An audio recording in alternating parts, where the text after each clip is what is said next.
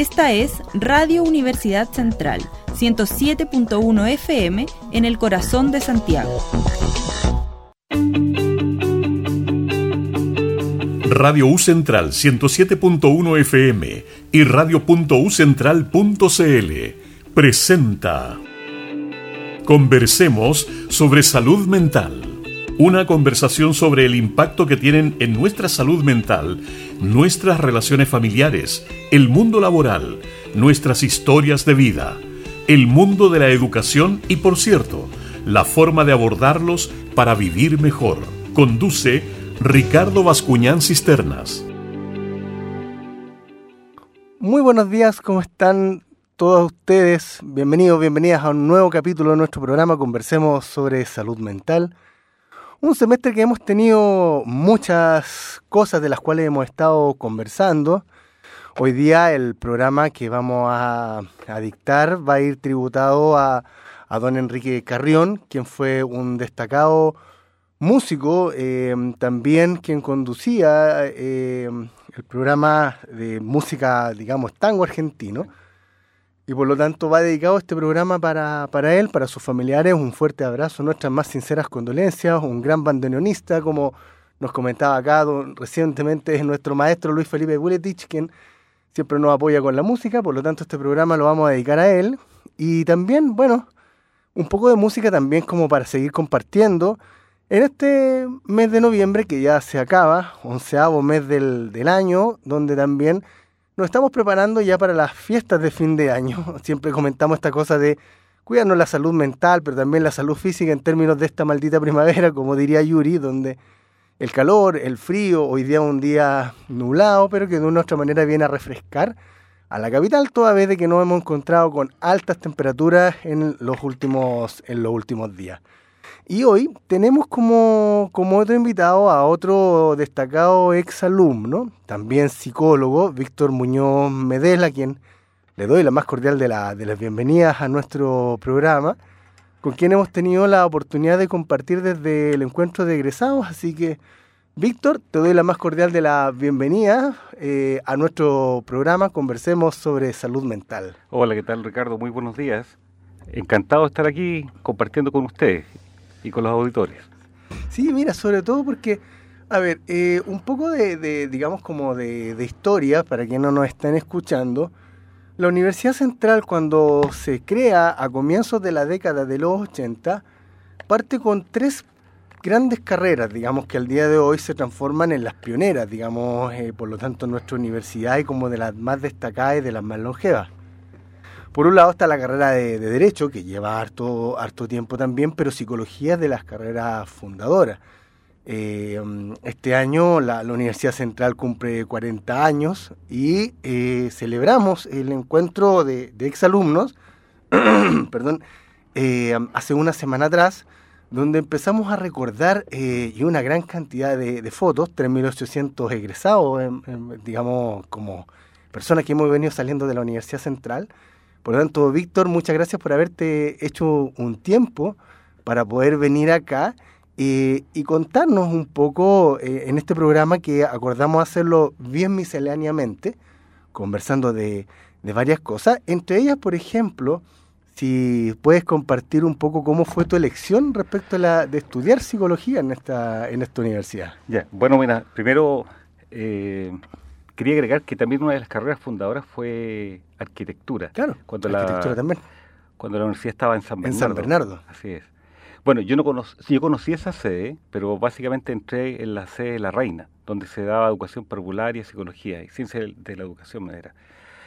Y, y, bueno, yo entré muy joven a la universidad, entré a los 17 años. O sea, eh, en esa época la carrera duraba más o menos 6 años. 6 años. Sí.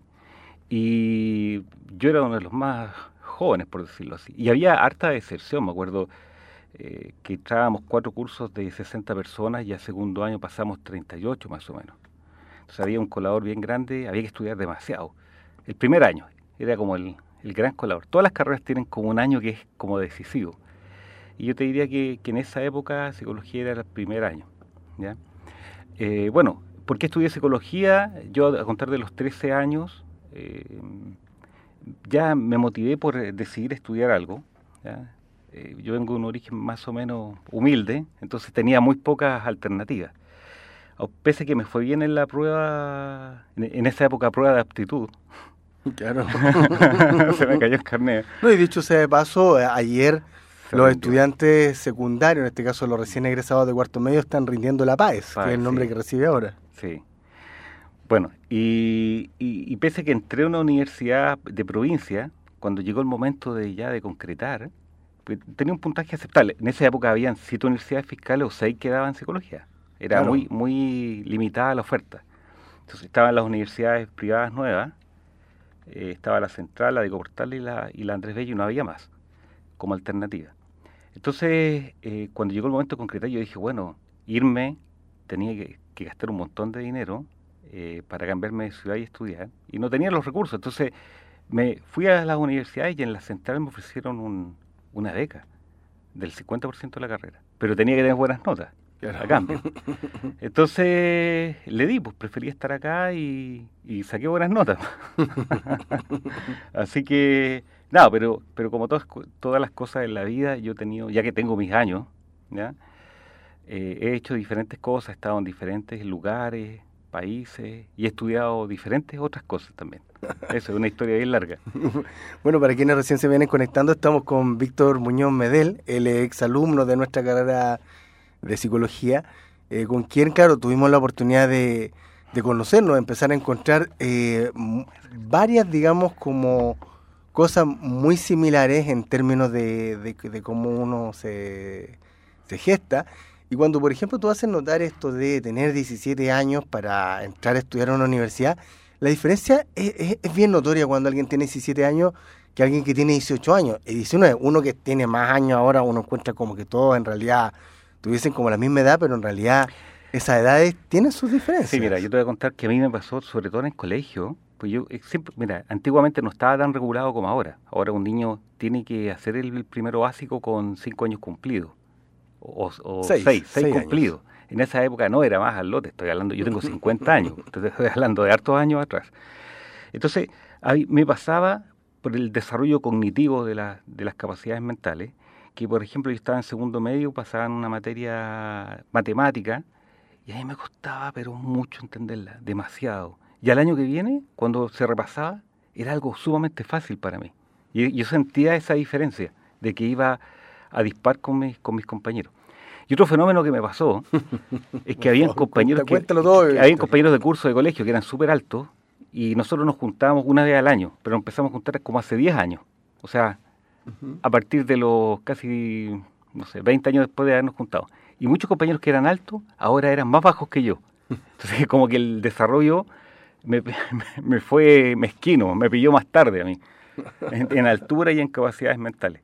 Eso, eso te puedo contar. No todos maduramos al mismo tiempo. No, claro. Mira, y sobre todo cuando tú comentas esta cosa de, de, que, a ver, el, el, la, la, el surgimiento de las universidades privadas, por cierto, trajo consigo que, que la, la, oferta de poder estudiar carrera no quedara solamente centralizada en alguna en algunas ciudades, o sea, eh, yo recuerdo, por ejemplo, la historia que a mí me cuenta mi mamá, que ella es quiqueña, y se tuvo que venir a estudiar acá, acá a Santiago. Bueno, también quería salir un poco de, su casa, pero lo cierto está en que los nichos tradicionalmente estaban puestos acá en la, en la, en la capital, digamos.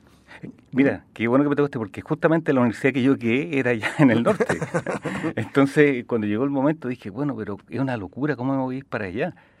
Y, no, la universidad me brindó esta posibilidad y yo hasta el día de hoy estoy agradecido. Ahora, fíjate, eh, digamos como por otra parte, y para quienes no nos están escuchando, de que eh, la, la, inserción a la, a la educación superior no, no, necesariamente está solamente vinculado a el aprendizaje de una determinada disciplina o, de una determinada profesión. Eh, uno también puede hacer muchas otras actividades mientras uno es estudiante. Víctor, dentro de, la, de las cosas que estuvimos conversando ese día, fue editor de, de una revista eh, en esos años que cuando la carrera estaba ya en psicología, que era de, masiva circulación, la revista Ecos. ¿Nos puedes contar un poco cómo surgió esta, revista? Bueno, yo crecí en la U el año 91 y el año 92 empezamos con unos compañeros. Había un compañero Lo que pasa es que, mira, yo siempre he pensado que uno nunca termina de estudiar en la vida. Yo tengo dos títulos más, ¿ok? Y, ya había un compañero que venía, era como programador o, técnico en programación, el Ricardo Fuente Alba. Entonces él se manejaba, él se manejaba con todos los software de que hoy día son software de, edición, ya en esa época eran incipientes. Y, él, eh, con él estuvimos conversando, con el Ricardo Fuente, o sea, con el Andrés, Bustamante, la posibilidad de, de, hacer alguna especie de revista. Y, y el año 93 lanzamos el primer número. Eh, todas las cosas se van combinando de una forma u otra. Y, y, fue, fue un éxito, porque ese año ocurrió un congreso interamericano de psicología, que nosotros como universidad fuimos a, nos, llamaron a, colaborar. Entonces hubo una serie de voluntariados y, hicimos una serie de reportajes sobre ese congreso. Yo escribí uno. Bueno, yo fui editor de esa revista. Entonces empezamos a puro ñeque al principio con papel roneo, con portada y todo, y después ya se transformó en papel cuché, fotos a color, en colores. Y por ejemplo, yo trabajaba todos los, los viernes y los sábados en la discoteca Las Brujas, que ya no existe, que queda cerca de la U, y la, la, revista le vendió publicidad a la discoteca. Sí, sí, al, reverso, al lado final salía en la, en la, contratapa. Y bueno, ahí yo aprendí que las ubicaciones de, la, de las publicidades tienen diferente valor dependiendo en el lugar que están. Eso. Ya, entonces, eh, contraportadas. Y luego, como hacíamos publicidad en la discoteca Las Brujas, también pudimos vender en la Casa Milá, que era otra discoteca emblemática de esa época. Y así, Lápiz López y la y la revista agarró vuelo y estuvo como 5 o 6 años, hasta que ya nosotros nos fuimos y la cosa se dejó de hacer. No, no hubo como una, no pudimos traspasar a otras generaciones eso. Claro, como, como una continuidad, que lo que uno esperaría, por cierto, que las, los legados o las obras que, la, que las personas hacemos se puedan mantener en el tiempo, pero, pero en ese sentido, justamente este tipo de programa que en este caso cuando hablamos de conversemos sobre salud mental, que muchas veces las personas tienen la idea de que estamos hablando técnicamente a veces de algunas cosas. Sin embargo, eh, dado de que la radio se circunscribe a la Universidad Central, eh, Radio 107.1, eh, nuestra idea también es ir acercando a los egresados y a las egresadas que, que, han ido ya desarrollando su vida laboral y que de una u otra manera también su experiencia puede ir inspirando, vaya a saber uno si hay a lo mejor justamente hay algunos muchachos, algunas muchachas que están escuchando hoy día, hoy día nuestro programa. Y como es un programa de radio, vamos a ir con la música. Víctor, amante de, la música tecno, nos pidió que pudiéramos colocar algunas canciones. Vamos a ir por lo tanto con el, el primer corte musical. Esto es In Drive y Shake It. don't.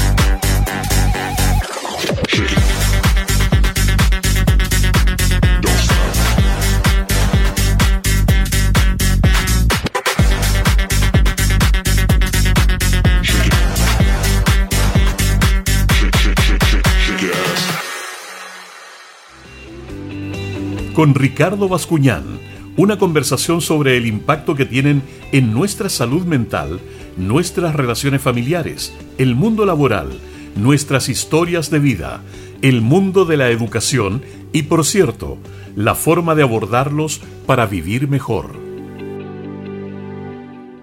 9 de la mañana con 16 minutos, estamos en el programa Conversemos sobre Salud Mental. Ricardo Bascuñán, como siempre, quien les habla por acá, teniendo como invitado hoy día al egresado y psicólogo de nuestra casa de estudio, Víctor Muñoz Medel, con quien en el bloque anterior estábamos conversando respecto de cómo es que se había gestado su ingreso a estudiar psicología acá, así como también respecto de su experiencia como como editor de la revista Ecos, revista que estuvo cerca de cinco años, digamos seis años, como tú bien me corriges ahora. Eh, y una de las cosas que yo me acuerdo cuando yo ingresé a estudiar el año 96 fue de que empecé a ver esta, esta vida universitaria que de una u otra forma uno solo la empieza a conocer creo yo, en la medida en que uno toma la decisión de no tan solo quedarse en el aula aprendiendo, sino que compartiendo eh, en diferentes ámbitos, en diferentes cosas. Eh, con Víctor estábamos hablando de este programa, como, como bien eh, misceláneo, como bien les decía, dedicado a este programa a Enrique Carrión, destacado bandoneonista de, de nuestro país, quien falleció a los 94 años de edad. Eh, destacado dentro de la música eh, y asociado al tango y con premios también a nivel argentina.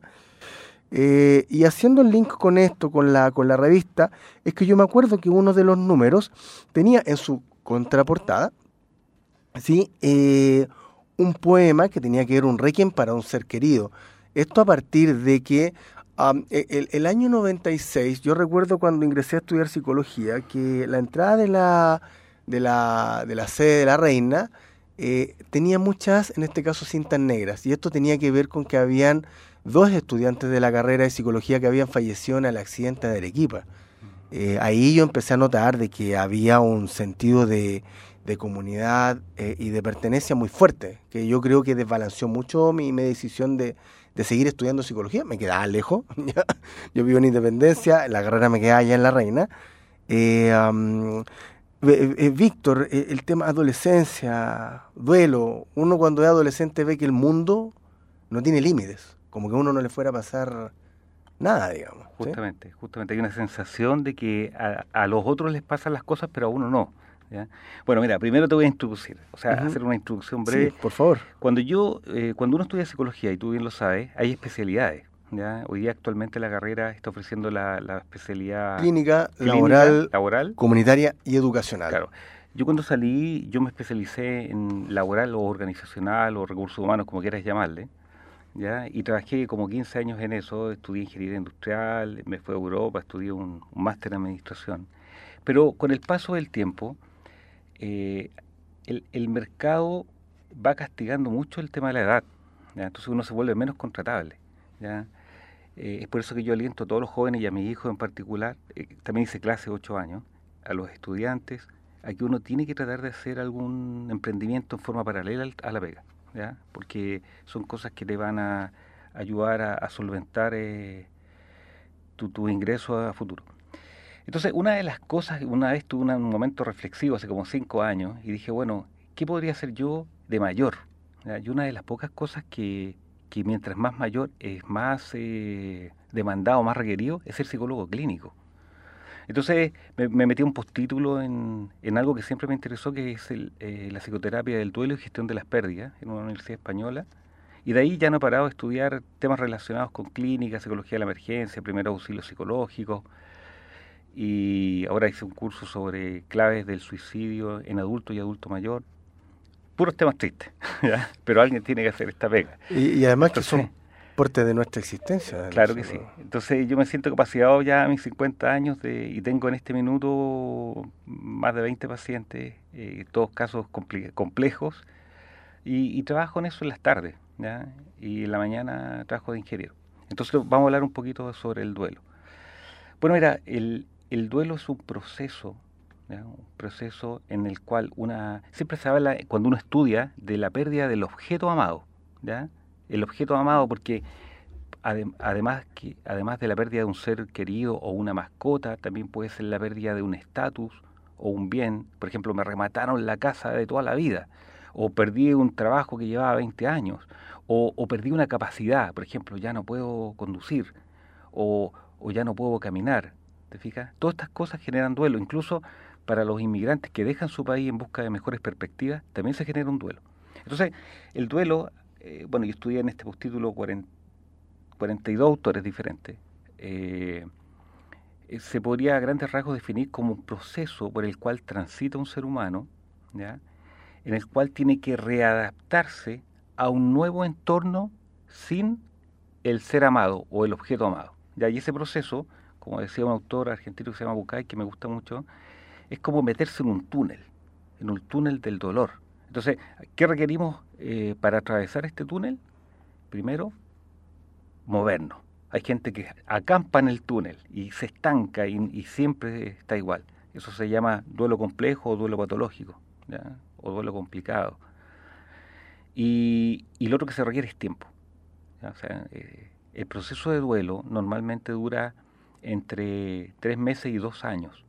Y habitualmente yo te diría un año y medio, porque cuando se muere una persona conocida, uno tiene las herramientas como para aceptarlo. Pero también hay, hay dos grandes factores que inciden en el duelo. ¿ya? Primero, si, si, el, si el, proceso de duelo es originado, o sea, si, si la pérdida de este ser amado eh, va en contra del orden natural del, Como la pérdida de un hijo pero del orden natural del, del, universo. O sea, ¿cuál es el orden natural? Que primero mueren los abuelos, después los padres, después uno, después los hijos, después los nietos. Cuando se invierte, se trastoca este orden, el, el duelo se agrava ya de entrada.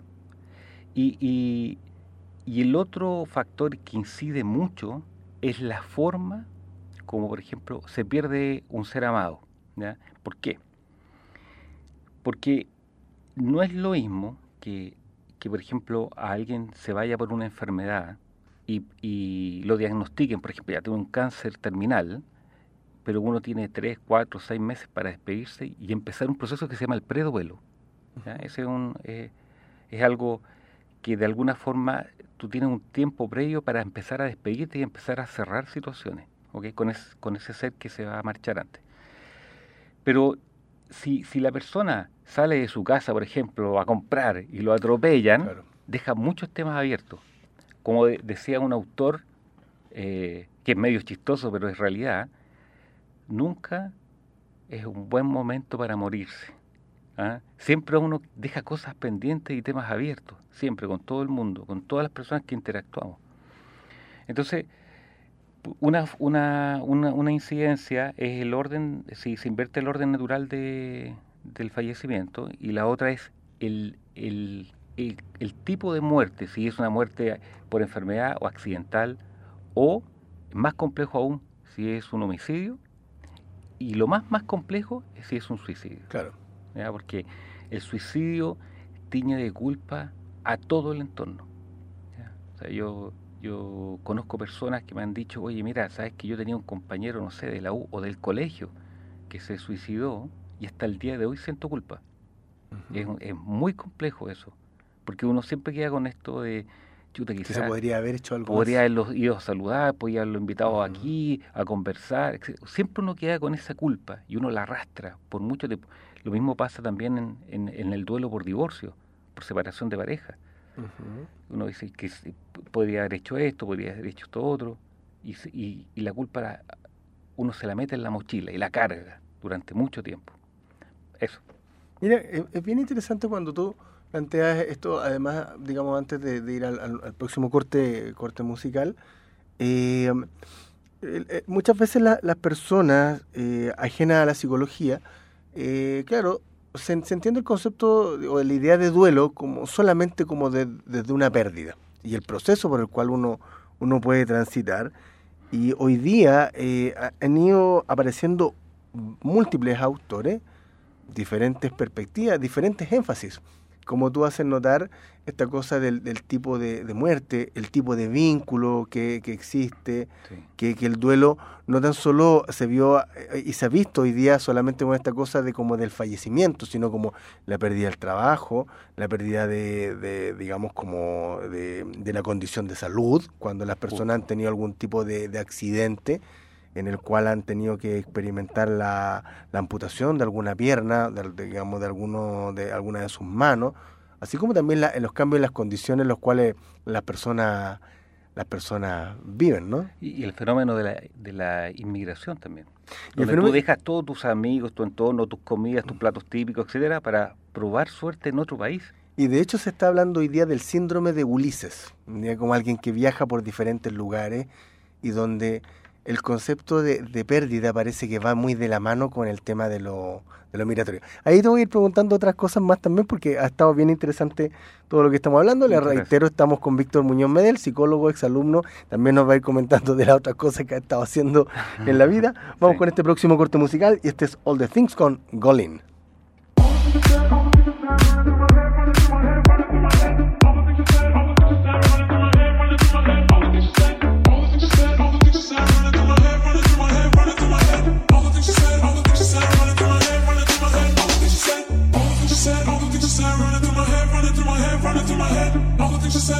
closer, running through.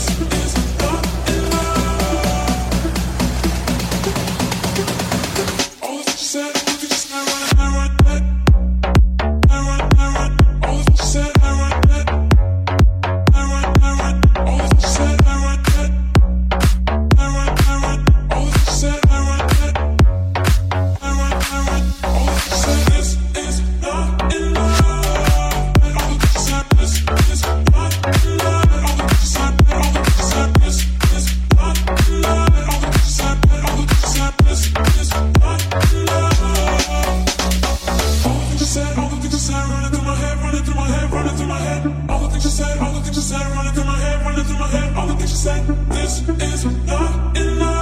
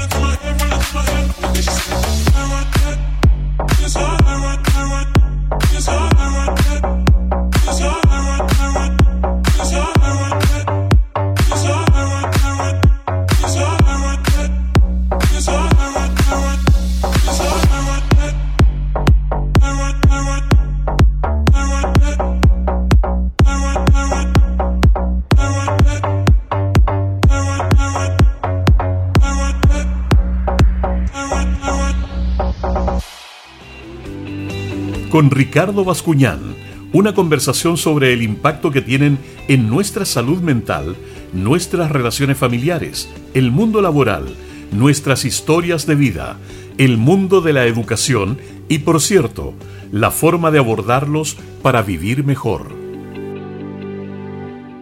9 de la mañana con 30 minutos recién cumplidos. Estamos acá en la radio 107.1 de la Universidad Central Programa Conversemos sobre Salud Mental con nuestro invitado y exalumno de la carrera de Psicología, Víctor Muñoz Medel, con quien hemos ido eh, no tan solo escuchando música electrónica, propio, digamos, de, su época joven, y que lo sigue escuchando hasta el día de hoy. ya, no es de mi época. y, bueno, conversando temas asociados, bueno, por un lado selección de psicología, hablando también de la pérdida, este tema del duelo, temas que ha ido estudiando, temas que ha ido explorando. ¿Qué otras cosas más ha ido explorando, mi estimado sí, muchas. Víctor? Bueno, te voy a contar algo de la música. Resulta que yo desde niño siempre escuché música clásica. La música clásica se divide en cuatro periodos. Y a mí me gusta el primer periodo que desde el 1650 1710, que es la música clásica barroca. Pero cuando me fui a vivir a Europa y a estudiar allá, eh, me gustó la música electrónica. Y me di cuenta que había muchos géneros y subgéneros ¿ya? O sea, como tú antes dijiste tecno, no, tecno es un tipo de música como los albores de la década de los 80. Pero después salieron estos géneros de música electrónica, donde está el industrial, el RDB, el chill out, el vocal, son como ocho. Y a la vez, se, perdón, el trance, y se dividen en subgéneros. Por ejemplo, me gusta el trance, que es como una música como bien, bien energética, un poco monótona, que en la cual uno en algún minuto podría entrar como en un trance pero a mí me gusta el subgénero vocal trance, o sea, donde es música trance, pero cantada. Ya. Eso como para hacerte un paréntesis, eh, y, es raro porque yo ya tengo mi edad, pero me gustó, lo encuentro que cuando uno la escucha a bajo volumen, puede estar haciendo una actividad laboral y te da como energía. Como pasa algo similar con el rock, con el rock, el metal. No sé si te has dado cuenta de eso que te infunde energía. Sí, por supuesto. Y toda una teoría sobre, sobre las vibraciones de la música, etcétera. A mí me pasa eso con el, con el vocal. Yo he tenido trabajos bien extenuantes, eh, 24-7, y siempre me ha dado ánimo la música electrónica. Y que además que eh, las canciones, por ejemplo, en el caso de la música electrónica, incluso el tema de cuando, o sea, suena raro decirlo, hablar de, de reggaetón con esta cosa que estamos conversando, pero los bajos eh, van siempre muchas veces como al ritmo del corazón, como que lo pueden ir activando. Entonces, eh, yo conversaba con un destacado reggaetonero chileno, hablando justamente de esto, de que justamente el tuf, ta, tuf, ta, tuf, es como el sonido del corazón bombeando sangre cuando se está... El, el sístole y el diástole. Y, y, erotización, digamos. Mira. ¿Me, sigues? de la misma forma el, el ritmo que, que, lleva el, el tum, tum, tum, en el caso de la música electrónica, que va produciendo, por lo tanto, de que el ritmo cardíaco no es que aumenta en frecuencia, sino de que la, la, digamos, los compases empiezan a hacer como que de una otra manera no se puede ir, ir activando. Eh, eh, es, bien, es bien interesante como toda, toda, esta, toda esta cosa. Y allí en, en Europa, Víctor, ¿cuánto tiempo estuviste viviendo? ¿Dónde estuviste viviendo? Cuéntalo todo, por favor. Ya bueno, yo me, fui primero a Inglaterra a estudiar inglés y iba a hacer un... Tú sabes que hay diferentes niveles académicos, grados académicos. O sea, nosotros somos licenciados, que en inglés es bachelor. Luego viene el certificate, después viene el diploma, que es el diplomado, después viene el master, que se divide en dos tipos, el Master of Science y el Master, master of Arts, después el doctorado, que también se divide en dos, y, lo último es un grado que se llama professor, ¿ya? pero que sea en ciertas universidades.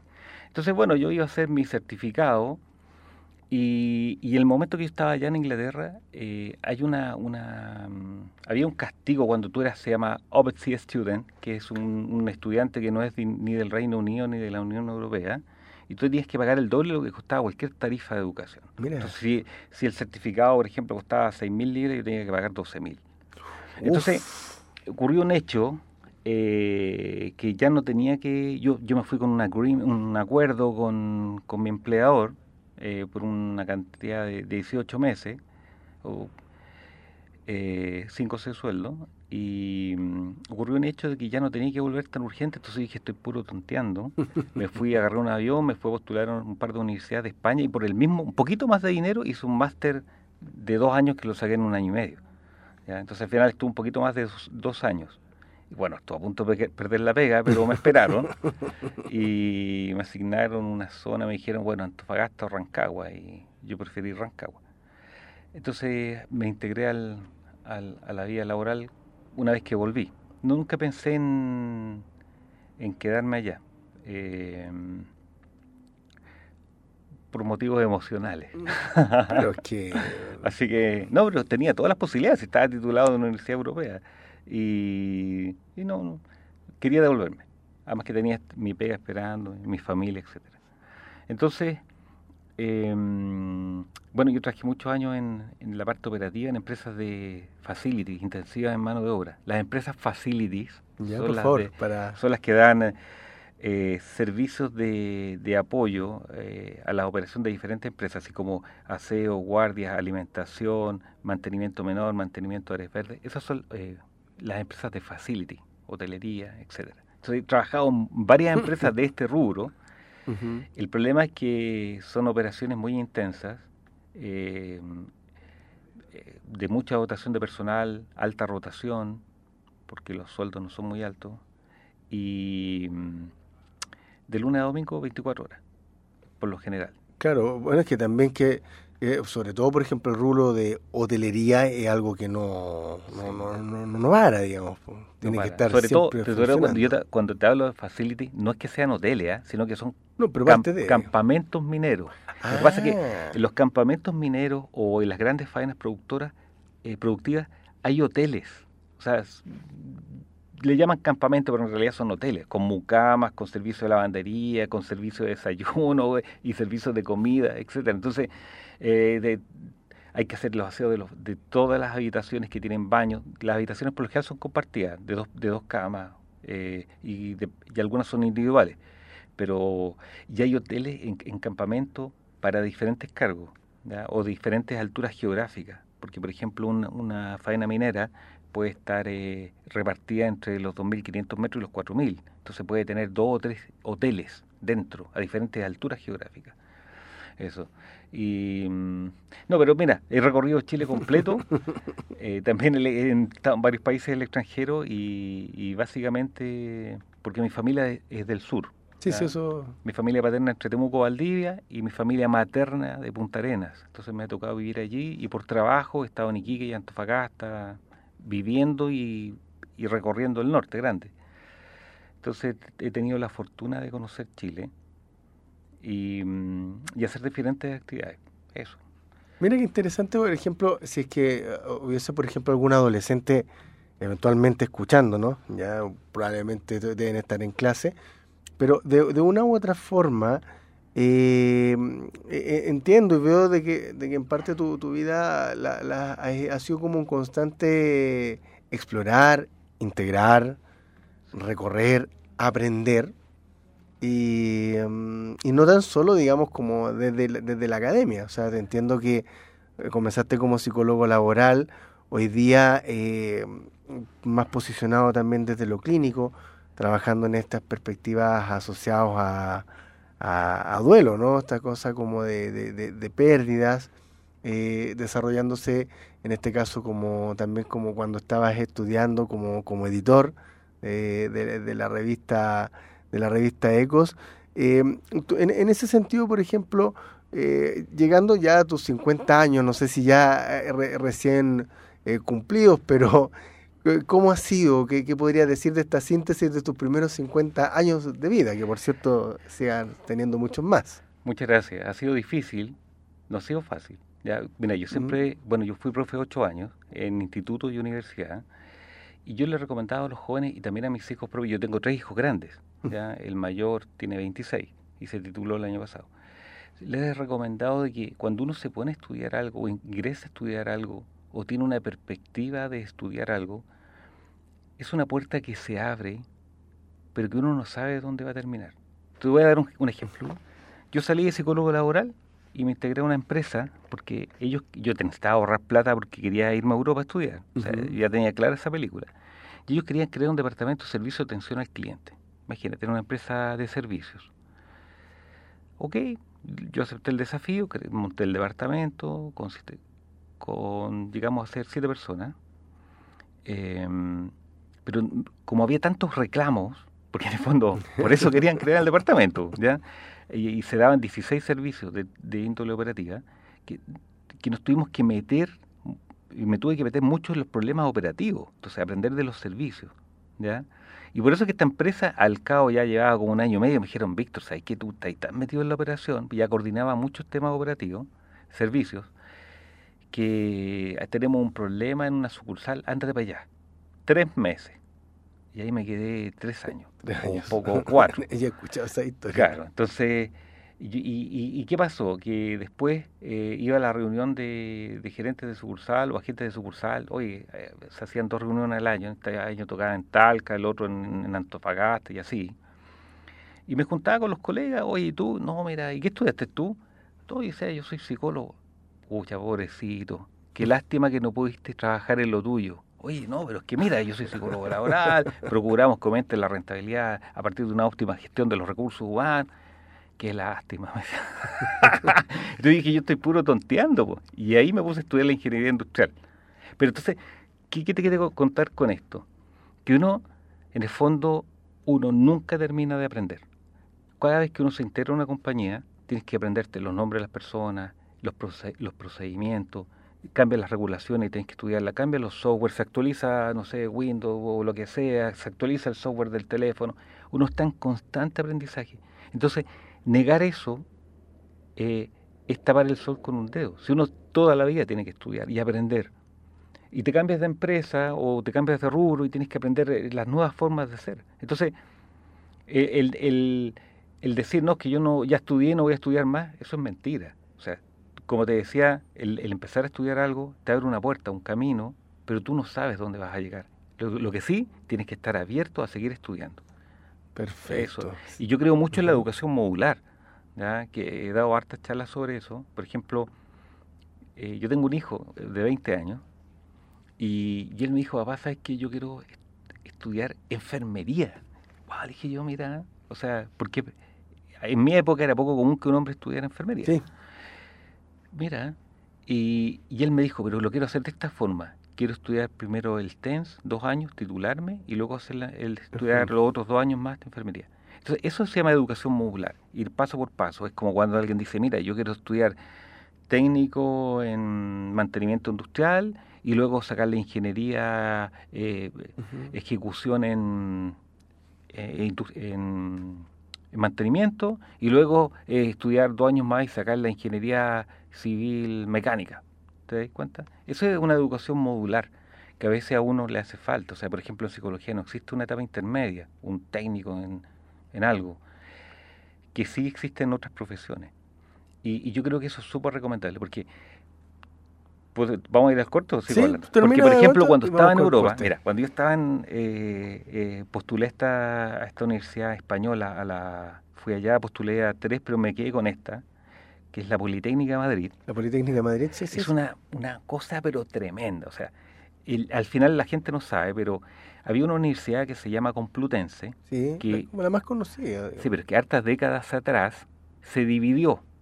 Entonces, en, un, en una misma, se llama ciudad universitaria. Tiene estación de metro, recorridos de buses, una cosa. Entonces, tú vas caminando por la ciudad universitaria y dices, eh, como se, eh, no sé, 50, 60 años atrás se dividió en dos en la Politécnica, que quedó dando las carreras eh, económicas, eh, financieras, y la Complutense, que quedó dando las biológicas y sociales. Entonces tú caminas por ahí y dices, mira, este edificio es de la Politécnica, este es de la Complutense, y así, está todo mezclado. Pero es una sola cosa, que es la ciudad universitaria.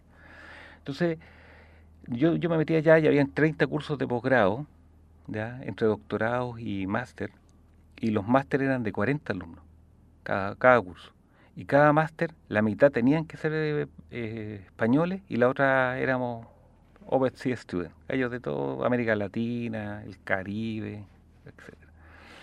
fue muy, una experiencia muy linda. Entonces yo me di cuenta de alguna forma que, que ellos le llaman el, el paro, la cesantía, la enmascaraban con el estudio. Entonces tenía compañeros de 30 años, por ejemplo, que estaban haciendo un máster, ya habían hecho diplomado, tenían carrera, y nunca en su vida habían trabajado. Nunca. Entonces, yo, yo lo que yo entiendo y lo que yo creo es que uno hace un curso título cuando ya tienes un bagaje de trabajo. Entonces, que eso es lo que enriquece. Al final lo que enriquece el curso es que alguien levante la mano, sí, profesor, y a mí me pasó esto. O, el, y uno escucha la experiencia del resto de eh, Claro, o, a nosotros lo resolvimos de tal forma, y levanta otro la mano, sí, y a mí me pasó algo parecido. Eso es lo que enriquece los cursos de posgrado. Pero con este afán de, maquillar el tema del, paro, el desempleo, eh, hay, hay muchos incentivos para que jóvenes sigan estudiando, pero nunca han trabajado. ¿ya? y Entonces, eh, por eso me gusta mucho la educación modular, porque te da la experiencia de titularte de algo, trabajar, entender, comprender y luego volver a estudiar, eh, pero con, con un bagaje de conocimiento y experiencia. Y así, y uno nunca termina de estudiar, eso. No, pero el mundo se, se te abrió, se abre y tu hijo, si está en esta cosa como de lo modular también, sin duda que, que, vale la pena escucharlo porque hay diferentes experiencias que nos pueden enriquecer y, aún más. Que es más económico, porque mira, ¿qué es lo que pasa? Por ejemplo, cuando yo estudié la ingeniería industrial, ¿ya? yo estudié en versión vespertina, porque trabajaba full time. Entonces, ¿con quién se topa uno en ese tipo de carrera? Con personas que los manda la empresa que son jefes de operaciones, que son supervisores, que tienen una trayectoria laboral. Y ese curso, aunque, aunque no suene despectivo, es diez veces más enriquecedor que un curso de AM donde hay puros niños que salieron del colegio. ¿Por qué? Porque las anécdotas que, anécdotas que se cuentan, el nivel de red de contactos que uno puede hacer, que es súper importante, y la, la, camaradería para ayudar a solucionar problemas, es maravillosa.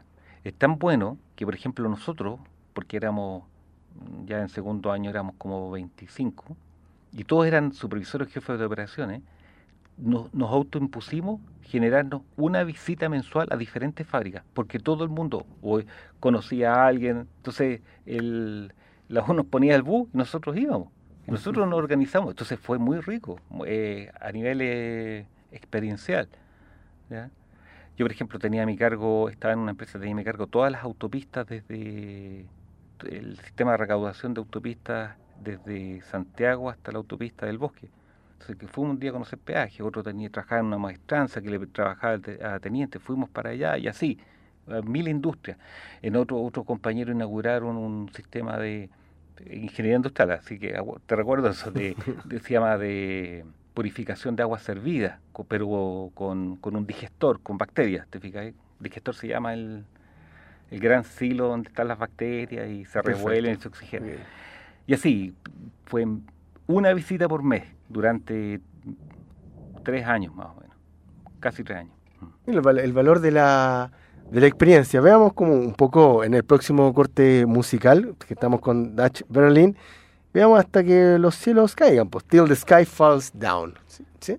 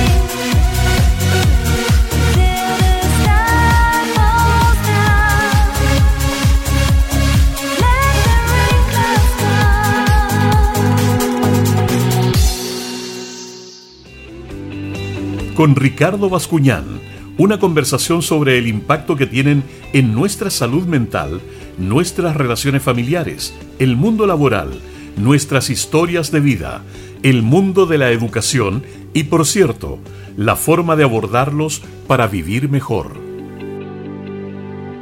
9 de la mañana con 50 minutos. Estamos en el programa Conversemos sobre salud mental, que como ustedes han ido escuchando a lo largo de, todos los programas que hemos estado teniendo desde agosto de este año, han venido no tan solo decanos, decanas, sino que también destacados exalumnos y exalumnas. Hoy día tenemos en este, en este turno a Víctor Muñoz Medel, que es psicólogo, exalumno de nuestra casa de estudio, con quien acordamos hacer un programa bien misceláneo en función de, de muchas de las cosas que, por cierto, eh, Víctor ha estado desarrollando. Eh, ya en el último bloque, algunos minutos que no, nos van quedando, eh, Víctor, ¿qué te gustaría como comentarnos, bueno, compartir? Voy a retomar un poco lo que hemos hablado sobre duelo y te voy a comentar que el primer, eh, bien breve, la primera persona en hablar de duelo fue Freud, ya a fines del 1800, en un libro que él escribió sobre duelo y melancolía. Perfecto, ya. Luego llegó en la década del 60, de los 60, un modelo bien revolucionario, el de Kubler-Ross, donde decía que la negación, o sea, que el, duelo, pasaba por cinco grandes etapas. ¿ya? Posteriormente, en la década del 80, eh, salió un modelo, el de Bowlby, donde se, se, decía que en realidad eran tres grandes procesos ¿ya? Que, se, que, se, que la persona elaboraba en el, en el proceso de duelo. Y finalmente, ya en la década cercana al 2000, hay un modelo eh, que ha pegado fuerte, que yo lo ocupo harto, que es el de, racionalista. El de Warden. Ah, ya, no, no, no de Roy Neymeyer. No. Ya.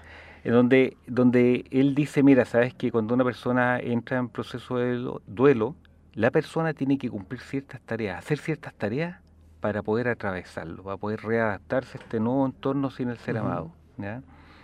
Y de eso dice que, que, a mí, yo lo he conversado harto con los pacientes, la primera gran tarea y la más difícil es aceptar, fíjate, aceptar la realidad de la pérdida. Es una cuestión pero tremenda, porque a veces yo he estado tres, cuatro meses con alguien y quizás al sexto mes recién acepta, pero de, corazón, la pérdida. Y ahí uno puede empezar a trabajar bien. Entonces, eh, eso, ese modelo me ha ayudado mucho y, así, en, eh, no sé, como te decía, estudié como 42 autores y cada uno con diferentes modelos, pero estos son los, principales. Eso, y para terminar te quería comentar que yo tengo una página web en, eh, que hicimos con algunos colegas, cada uno con diferentes especialidades y que quisiera promocionarla, contarla. Sin ningún problema. Es www.centroapoyo.cl www.centroapoyo.cl Sí y nos pueden, eh, nosotros trabajamos forma online, creemos, yo creo mucho en el tema online. En el tema online, uno puede dar un servicio de calidad largo, o sea, mis sesiones duran una hora y cuarto, una hora veinte, a menor costo. ¿Te fijas? No gastas tiempo en trayectos. Si, si la persona desea, puede tomar té, café, puede fumarse un cigarro. ¿Te fijas? No, no, no se expone a contagiarse de nada. Entonces tiene muchas ventajas y bondades. Y, llegó o ese modelo como para eh, ser usado, por cierto, la, gracia es como continuar investigando, básicamente eh, en la experiencia que, que, yo he estado abordando em, con respecto al tema del uso de la atención online. Em, la, la, idea es que de una otra manera también uno va mirando que la que las personas eh, también necesitan de estos espacios, en términos de que a veces se escucha al lado en su casa lo que se está mencionando. Entonces, y hay cosas que también en la pantalla de cómo uno puede ir ocupando las manos, porque a veces en general como que uno no se mueve mucho en, la, atención online. Pero claro, se está dando como todo ese marco. Víctor, te quiero dar muchas gracias por haber venido para acá. Y como editor de la revista, algo también eh, de músico tiene, de, de experiencia variada, te dejo que puedas presentar por lo tanto esta última canción para que así cerremos nuestro programa de Conversemos sobre Salud Mental del día de hoy. Bueno, este es un remake, Missing, ya, de, un señor que se llama un, DJ, John Van der Holden, ya. Eso, así que muchas gracias y quedo atento a cualquier otro llamado, siempre disponible. Muchas gracias, Víctor. Que tengan, mis estimados editores, eh, una muy linda semana y muy buen día. Cuídense y nos vamos con Missing. Chau, chau.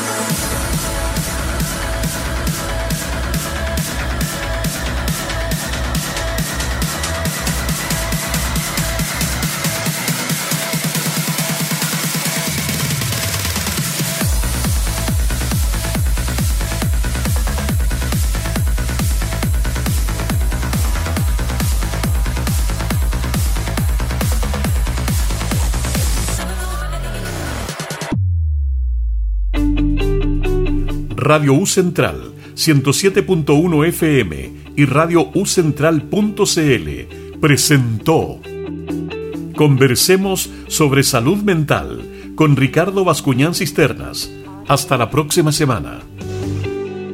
Si usted desea volver a escuchar nuevamente este programa, puede hacerlo en radio.ucentral.cl. Sintonizas Radio U Central 107.1 FM en Santiago, en internet a través de radio.ucentral.cl y en tiempo real por streaming y audio digital. Síguenos en nuestras redes sociales, en Twitter, Facebook e Instagram, como Radio U Central. Búscanos en Spotify. Suscríbete a nuestro canal de YouTube y escríbenos al WhatsApp más 569 92 152 152. Somos Radio U Central, desde el corazón de Santiago. Desde el corazón de Santiago. Sintonice todos los martes a las 15 horas Habitar es humano. Un programa en donde se abordan temas del día a día sobre nuestro habitar en la ciudad y la calidad de vida en nuestros barrios, junto al arquitecto del paisaje y urbanista ecológico Ricardo Rivero Celis y las siempre interesantes cápsulas de actualidad del arquitecto Uwe Roveder. Martes a las 19 horas y viernes a las 17 horas toda la revisión musical a los artistas nacionales, emergentes y consagrados en Cóctel de Estrellas junto a Laura Zurita.